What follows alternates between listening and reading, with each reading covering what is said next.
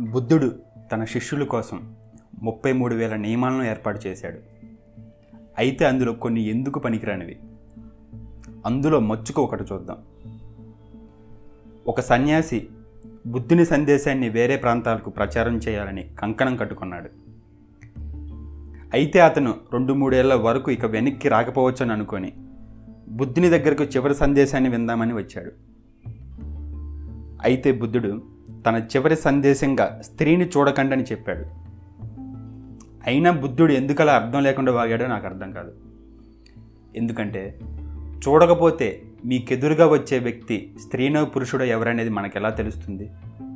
ముందు చూడాలి తర్వాత ఎదురుగా వచ్చే వ్యక్తి స్త్రీ అయితే వెంటనే కళ్ళు మూసుకోవాలి. సరే మీరు చూశారు. ఎదురుగా వచ్చే పర్సన్ ఒక బ్యూటిఫుల్ లేడని మీకు తెలిసింది. వెంటనే మీరు కళ్ళు మూసుకున్నారు. కానీ ఇక్కడ తమాషా ఏంటంటే అందమైన అమ్మాయిని ఒకసారి చూసిన వెంటనే మీరు కళ్ళు మూసుకుంటే ఆమె మీ మనసులో మరింత అందంగా తిష్ట వేసుకొని కూర్చుంటుంది. పైగా బుద్ధుడు ఆ సన్యాసితో మీరు మీ ముందున్న నాలుగు అడుగుల నేలను మాత్రమే కిందకు చూస్తూ నడవాలి. అప్పుడు దారిలో స్త్రీ మీకెదురైన ఆమె పాదాలు మాత్రమే మీకు కనిపిస్తాయన్నాడు ఆ సన్యాసికి మెరుపు వేగంతో ఒక డౌట్ వచ్చింది. వెంటనే బుద్ధ భగవాన్ వీలున్నంత వరకు మీరు చెప్పినట్టుగానే చేస్తాను. కానీ కంటికి కనిపించేలా సడన్గా స్త్రీ ఎదురైతే నేనేం చేయాలన్నాడు? దానికి బుద్ధుడు అలాంటి సిచ్యువేషన్లో ఆమెతో మాట్లాడుకు అన్నాడు. అయినా ఇదేనా గొప్ప ఫిలాసఫీ? ఆమె స్త్రీ అయినంత మాత్రాన కనీసం హలో అని కూడా అనకూడదా? ఆ సన్యాసికి మళ్ళీ డౌట్ వచ్చింది. ఒకవేళ ఆమె ఏదైనా అడిగితే దానికి రిటర్న్ ఆన్సర్ చేయకపోతే బాగోదు కదా గురువుగారు అన్నాడు.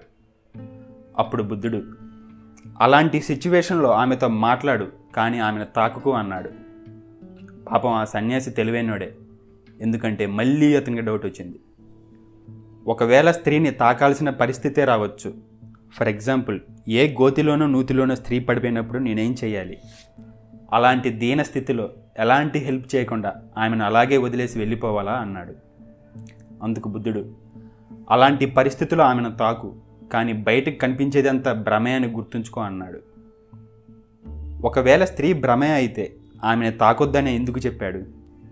అయినా భ్రమను తాకడంలో ఉన్న తప్పేంటి? ఇక్కడ బుద్ధుణ్ణి విమర్శించడం నా పని కాదు.